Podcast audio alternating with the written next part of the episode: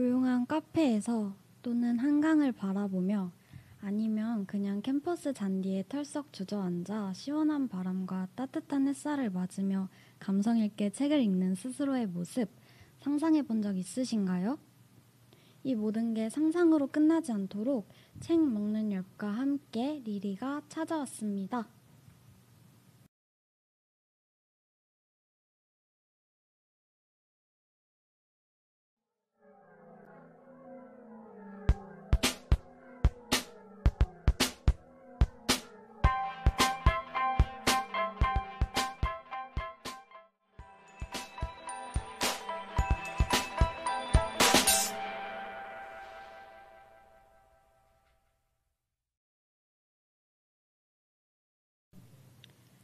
방송에 앞서 우선 청취 방법에 대해 안내해 드릴게요. 실시간 듣기의 경우 매주 수요일 4시 인터넷에 yirb.연세.ac.kr을 치시면 나오는 연세 인터넷 라디오 방송국 홈페이지에서 지금 바로 듣기 버튼을 클릭하시면 들으실 수 있고 다시 듣기의 경우에는 사운드 클라우드의 yirb를 검색하시면 책 먹는 엽 외에도 다른 재미있는 프로그램들의 다시 듣기를 들으실 수 있습니다. 여러분, 안녕하세요. 리리입니다. 어, 일단 너무 떨리고요. 떨리지만 일단 첫 방송 진행해 보겠습니다. 저번 주에 간략하게 소개해 드렸지만 청취자가 한 명도 없었어요.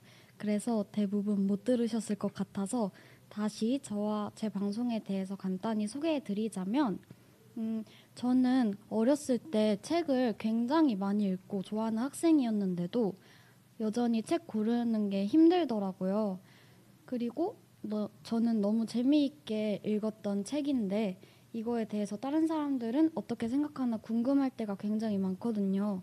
근데 그런 이야기를 나눌 자리가 많다, 마땅치 않다는 생각이 들었었어요. 그래서 저 말고도 이런 생각을 하는 사람들이 많을 것 같아서 이 방송을 기획하게 되었습니다. 제 이야기가 정답은 아니고, 어, 얘 이상한 소리 하네? 라고 생각이 드실 수도 있겠지만, 그냥 저는, 아, 이렇게 책을 읽었구나. 아, 이래서 이 책을 좋아하는구나. 아니면 싫어하는구나. 라고 생각하고 들어주셨으면 좋겠어요. 그리고 제 제가 한 말을 통해서 여러분들의 독서 생활이 조금이나마 도움이 된다면 정말 기쁠 것 같습니다. 그런 마음으로 이 방송을 기획하고 준비해 보았으니 좀 예쁘게 봐주세요. 감사합니다.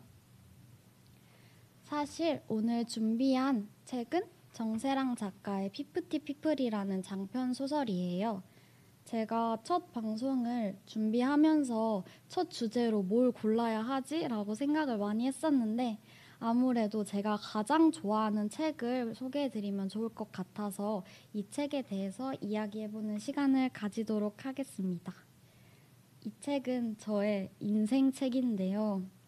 어떠, 다들 어떻게 책을 고르시나요? 그냥 표지를 보고 고르시는 분들도 있고 아니면 주위에 추천을 받아서 고르기도 하고 아니면 또 베스트셀러에 이름이 올라가서 한번 읽어볼까 싶기도 하시겠죠. 아니면 그냥 어 이거 괜찮은데 라고 아무 이유 없이 책을 읽으시는 분들도 계실 것 같아요. 저는 이 책을 어떻게 만나게 됐냐면 정말 우연히 만나게 되었는데요. 제 친구가 제가 어떤 책을 재밌게 읽었다고 소개를 해줬었는데 아 자기는 이런 책이 있다. 그럼 한번 바꿔서 보자 하고 읽게 된 정말 아무런 사전 정보도 없이 읽게 된 책이에요. 사실 이 책을 쓴 정세랑 작가에 대해서는 이름만 들었거나 아니면 뭐 보통은 SF 소설을 쓰는 작가다라는 것만 알고 있었는데 이 책이 어쩌다 보니 저의 인생 책이 되었습니다. 어, 피프티 피플이라는 책은요. 이름 그대로 50명의 이야기를 쓴 책이에요. 사실 실제로 읽어보면 딱 50명은 아니고 한 52 아니면 3명 정도지만요. 이 책의 목차는 어, 사람들의 이름들로 구성이 되어 있어요.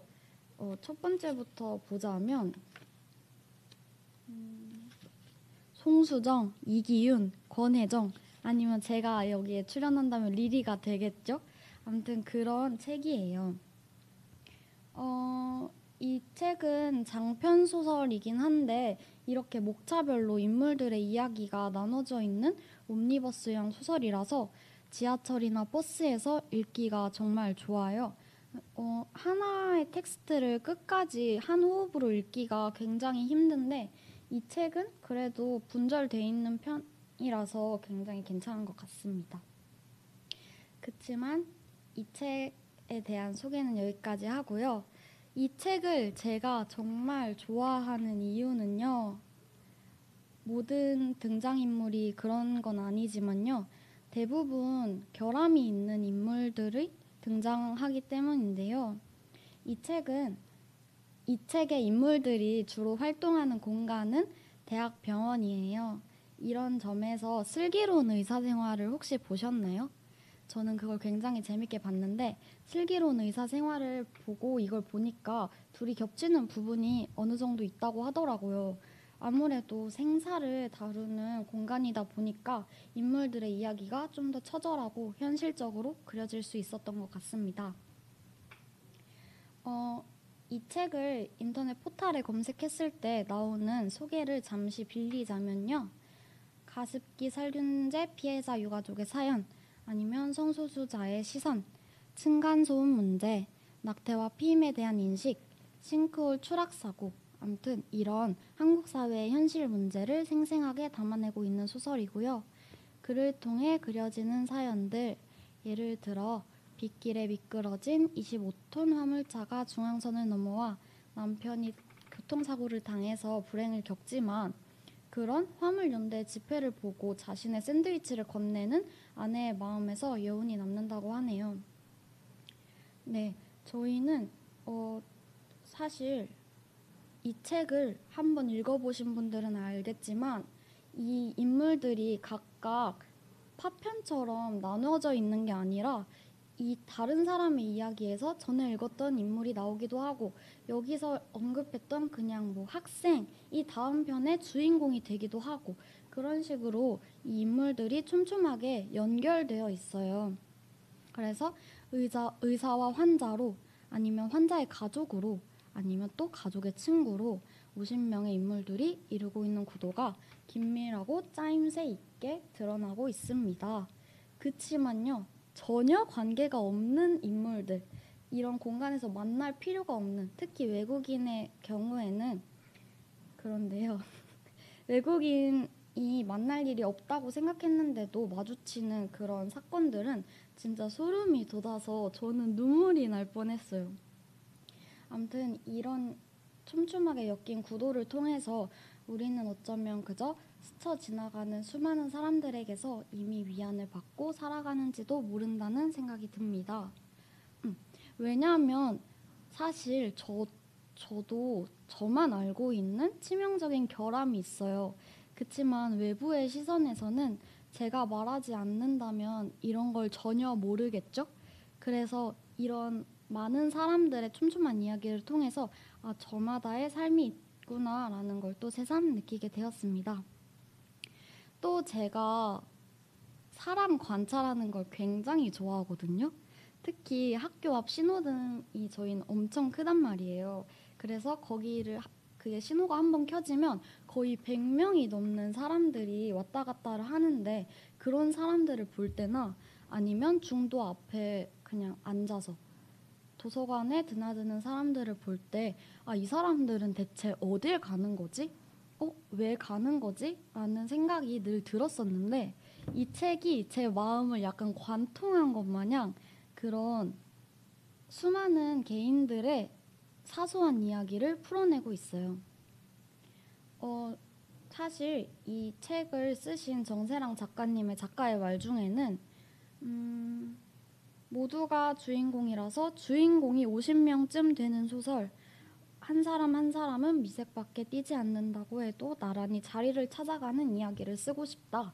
결국에는 모두가 주인공이지만 주인공이 없는 소설을 쓰고 싶다. 라는 말을 전하셨는데요. 이 책을 한번 읽어보세요. 그러면 뭔가 저만의 주인공이 생겨요. 특히 저는 제 위치가 지금 여성 대학생이라서 그런지 그런 나이대, 그런 성별을 가지고 있는 일들에게 마음이 더 쓰이더라고요. 그래서 이 책을 통해서 각자의 주인공을 찾아보는 것도 재미있는 일이 될 것 같아요. 어, 이쯤에서 제가 이 책을 읽으면서 가장 가장 가장 비슷하다고 생각했던 노래를 한 곡 듣고 오실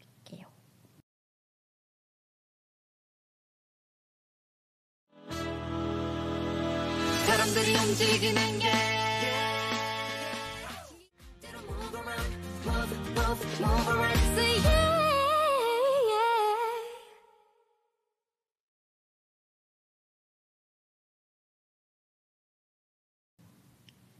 네, 악동 뮤지션의 사람들이 움직이는 게 듣고 오셨습니다. 손님 796님께서 목소리 이뻐요. 혹 자주 들어야겠다. 재밌겠다. 라고 하셨는데 감사하고요. 클라우드님께서 한번 읽어보고 싶어지네요. 라고 댓글을 주셨어요. 정말 후회하지 않으실 겁니다. 책을 별로 안 좋아하고 텍스트 긴 걸 읽는 걸 부담스러워 하시는 분들도 이거는 한, 한 단락이라고 할까요?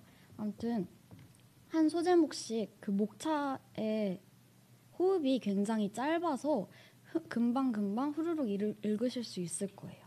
그리고 손님 796님께서 정세랑 작가님의 다른 작품은 어떤 것들이 있을까요? 라고 하셨는데 사실은 제가 그렇게 많이 읽지는 않아가지고 어, 제일 유명한 거 지구에서 하나뿐 아니면 덧니가 보고 싶어 목소리를 들을게요라는 단편 소설집도 있고요.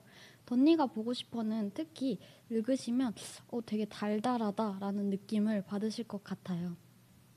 네, 다시 작품 이야기를 해보자면요. 어, 근데 시간이 5분밖에 남지 않아서 마무리를 마무리가 아니라 마지막 부분에 대해서 이야기를 해드릴게요. 사실 이게 특별한 사건이 있는 게 아니라서 스포일러까지는 아니지만 그래도 어, 나는 되게 아무것도 모르고 읽고 싶다라고 하시면 잠시 귀를 막으셔도 좋을 것 같고요. 마지막에는 이 모든 50명 혹은 그 이상의 인물들이 영화관에 모여서 하나의 스크린을 바라보고 또 하나의 사건을 공통적으로 경험하게 되는데요. 어, 근데 여기서 저는 이 사건이 굉장히 슬픈 사건이 아니거든요. 근데 눈물이 조금만 나는 거예요. 그래서 지하철에서 혼자 막 훌쩍훌쩍 거리면서 울었던 기억이 있고 이걸 한 제가 10번 정도 읽었거든요. 너무 좋아해서. 근데 10번 읽을 때마다 10번 다 눈물이 났어요. 아무튼 그래서 제가 왜 울었나라고 생각을 해봤는데 중간중간에도 인물들끼리 연결되는 부분이 나오지만 마지막 장면에서 아, 역시 우리는 파편화된 개인이 아니라 서로 서로 떨어진 개인이 아니라 함께 살아가는 우리구나 라는 묘한 감정이 일어나서 눈물이 난 것 같더라고요. 그래서 이 책을 끝까지 읽으면서 살아날 힘을 다시 얻은 것 같아요. 그래서 이 책에서 제가 가장 좋아하는 구절을 읽어드릴게요. 어, 가장 경멸하는 것도 사람, 가장 사랑하는 것도 사람, 그 괴리 안에서 평생 살아갈 것이다. 여기는 진짜 또 볼 때마다 눈물이 나는데요. 왜 우는지 저도 모르겠거든요. 근데 자꾸만 눈물이 나요. 그래서 이거 한번 읽어보시고 저한테 눈물이 났는지 안 났는지 말씀해 주시면 좋을 것 같습니다. 아, 근데 30분짜리 짧은 방송이라서 하고 싶은 말은 더 많지만 이만 마무리를 해야 할 것 같아요. 이 책을 통해서 저에 대해서 조금 더 알아가는 시간이 되셨을까요? 손님 796님께서 10번 덜덜 이렇게 댓글을 남겨주셨는데 저는 하나에 꽂히면 끝을 보는 성격이라서 좋아하는 영화는 30번까지도 본답니다. TMI였죠? 어, 그리고 어, 이 방송을 마무리하면서 작가의 말을 읽으면서 끝내도록 할게요. 아무것도 놓이지 않는 날, 낮고 넓은 테이블에 조각수가 많은 퍼즐을 쏟아두고 오래오래 맞추고 싶습니다. 가을도 겨울도 그러기에 좋은 계절인 것 같아요. 그렇게 맞추다 보면 거의 백색에 가까운 하늘색 조각들만 끝에 남을 때가 잦습니다. 사람의 얼굴이 들어있거나 물체의 명확한 윤곽선이 보이거나 강렬한 색이 있는 조각은 제자리를 찾기 쉬운데 희미한 하늘색 조각들은 어렵습니다. 그런 조각들을 쥐었을 때 문득 주인공이 없는 소설을 쓰고 싶다는 생각이 들었습니다. 어, 제 스스로가 별거 아니고 모난 돌처럼 보이고 아니면 그냥 사람들 사이에 섞여가는 한 사람이겠지만 그래도 저는 이 안에서 섞여서 뭔가 어느 역할을 하는 아니면 그냥 저 자체로도 괜찮은 사람이라는 메시지를 여기서 주고 있는 것 같아요. 어, 이 책을 한번 읽고 주변 사람들을 다시 한번 살펴본다면 그 사람들이 너무 사랑스럽게 느껴질 수도 있을 것 같아요. 제 첫 방송 혹시 어떠셨나요? 저는 사실 아직도 떨려서 제가 무슨 말을 했는지도 모르겠는데요. 어, 지금까지 제 방송 들어주셔서 감사하고 마지막 곡으로 아이유의 드라마 들려드리면서 마무리하도록 하겠습니다. 다음 주 수요일에 꼭 다시 뵙시다. 감사합니다.